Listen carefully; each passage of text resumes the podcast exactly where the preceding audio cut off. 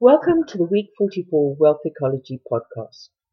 While the JSE might continue to drift a little lower, there are some positive signs that might be easy to ignore. I was lucky enough this week to be in a live interview with Pravin Gordhan on CNBC-A. What you might not have seen was a high level of CEO and other business leaders support in the room. For someone who's been trolled so brutally, he was surprisingly calm and cracked jokes non-stop. With the rating agencies circling and the ruling party turning on themselves, reaching a crucial point in the economy, and one can only hope that sense will prevail. The trend in resources still keeps drifting up. Let's hope this continues without Labour kiboshing it with double-digit salary demands. Because of this trend in the past, mining is another area where technology is and will continue to erode jobs. Smart robots and drone technology are taking over from manual labour. Global growth post-2008 has been sluggish, and in the West less volatile. What is going to be interesting to watch is whether the stock exchange cycle is also finding a new normal. Already the US stock exchange has gone without a recession for a longer period than normal, an extended bull market, as it were.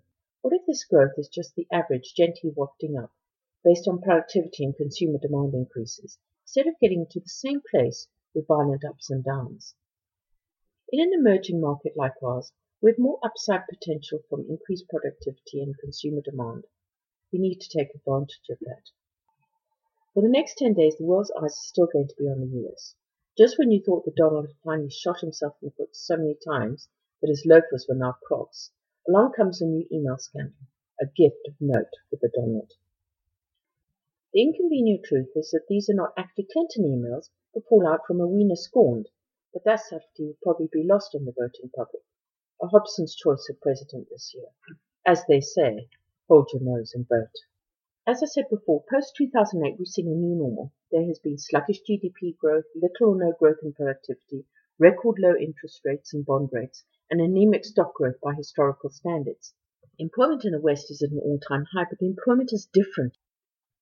And this is a quantum shift we cannot ignore. The gig or on demand economy is not a fad. It's driven by technology and will dramatically change work as we know it. More and more jobs will be part-time or freelance. This is not necessarily a bad thing. Ultimately, your paycheck will probably be the same, but you will work fewer hours, and if you do travel, it will be more localized. Until your vocation gets there, though, life could be tough. Soft skills and technologies are the two talents to focus on for jobs of the future. If you're too scared to go there yourself, at least make sure your children and grandchildren know this. Despite the political uncertainty around Pravin's court appearance this week, the rand continues to improve. Why?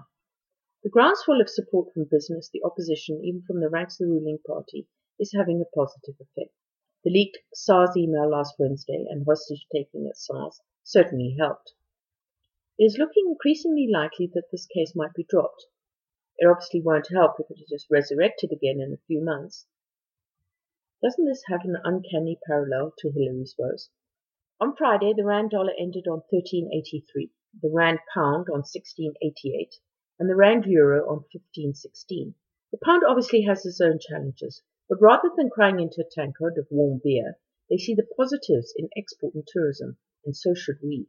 The R186, the 10-year government bond, is still worryingly high, which indicates we're still seen as risky. Why would the exchange rate be positive and the bond rate not? Bond buyers are professional asset managers and number only in their thousands globally. Currency traders, however, number in their tens or hundreds of millions and often just gamblers bored with online poker. Their view is very short term. Not just that, but algos, those computer programs I've talked about before, are often given free rein to buy and sell on stop loss triggers and amateurish artificial intelligence while traders sleep. Take the daily movements with a pinch of salt. I have two topics this week. Firstly, more taxes coming, and secondly, uncertainty and flexibility. The medium term budget last week indicated one thing more tax and loads of it is coming in the budget next year.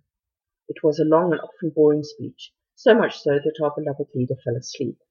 The stark fact is that Pravin committed us, yes, us the taxpayers, to another 28 billion and counting. I guess burning down buildings works. I hope no other interest groups are watching. What can you do about ever increasing taxes?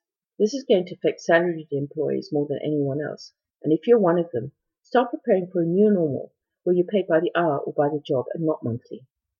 If you can transition your job to 50% or more commission or the like, then you can pretty much halve your tax. Sure, you have to sell, and that scares many people. But look at it this way. You do it anyway, even if you call it something else. For example, how did you get your job? By selling your skills and talents, of course.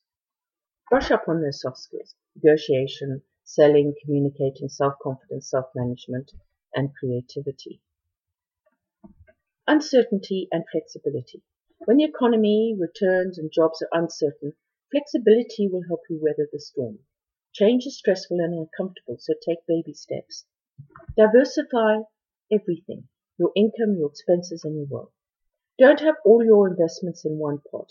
And entrepreneurs, that includes you. Even when it comes to money market and banks, never put it all in one institution.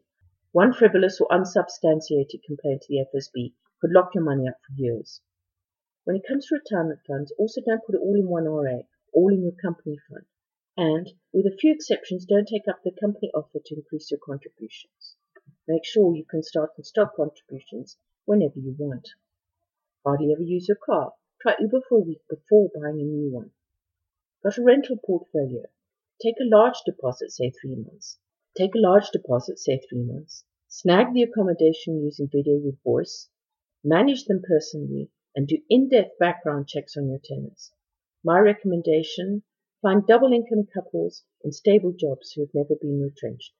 Do background checks from previous complex managers, not just the landlord. Your company can't afford an increase and you want to stay? Swap it for leave. Your company is downsizing. Look at job share, even suggested, and join the gig economy for the rest. Always, always do your homework before jumping. Why not start a weekly fair in your local park for food or gardening, clothes, swapping services, bartering even? What about aftercare, homework supervision, and extracurricular activities from home for your neighbors? Do your homework on medical aid soon so you can change it if you need to. This is now the third largest expense in many households. Put half of your bonus into an emergency fund or RA.